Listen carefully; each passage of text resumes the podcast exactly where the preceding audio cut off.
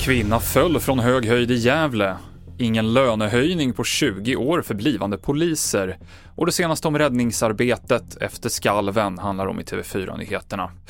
En kvinna föll tre våningar från en balkong i centrala Gävle i morse. Hon fördes till sjukhus allvarligt skadad, men talbar enligt polisen. Orsaken till fallet är oklart. Polisen har ingen misstänkt, men kan inte utesluta brott. Den sammanlagda dödssiffran i Turkiet och Syrien närmar sig nu 22 000 och befaras öka. Sex människor grävdes fram levande ur rasmassorna i Turkiet mer än 101 timmar efter skalvet, skriver AP.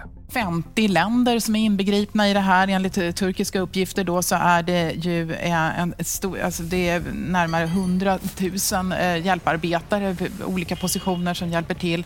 Eh, och det behövs ju. 75 000 skadade i Turkiet talar man ju om nu. Ja, för det är ju döda, det är ju skadade, men det är ju också oerhört många människor. Det talas om miljontals människor som på ett eller annat sätt berörs. Inte minst i flera städer totalt raserade. Det finns ju inga hus kvar. Mm. Ja, ganska tidigt kom ju WHO med siffror om att det är 23 miljoner som på något sätt är eh, berörda. Men till exempel så är skolorna stängda, eh, om inte annat. Eh, sprickor i byggnader, man kan inte ha undervisning där och hela samhället är ju bara fokuserat i de här sydöstra delarna på eh, räddningsinsatserna.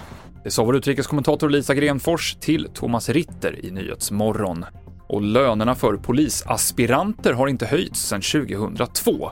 Som en del av polisutbildningen så gör blivande poliser en aspirantutbildning på sex månader och månadslönen är då 15 000 kronor före skatt. Något som polisstudenten Martin Ahang Lindberg anser borde förändras. Ja, jag tycker att det sänder fel signaler främst med deras mål om att eh, utöka Polismyndigheten eh, när man eh, väljer då att inte höja den här på över 20 år. Det är ett aktivt val man får göra och eh, jag tror det kommer drabba hela Sverige om vi inte får in mer poliser. Fler nyheter finns på tv4.se. Jag heter Mikael Klintevall.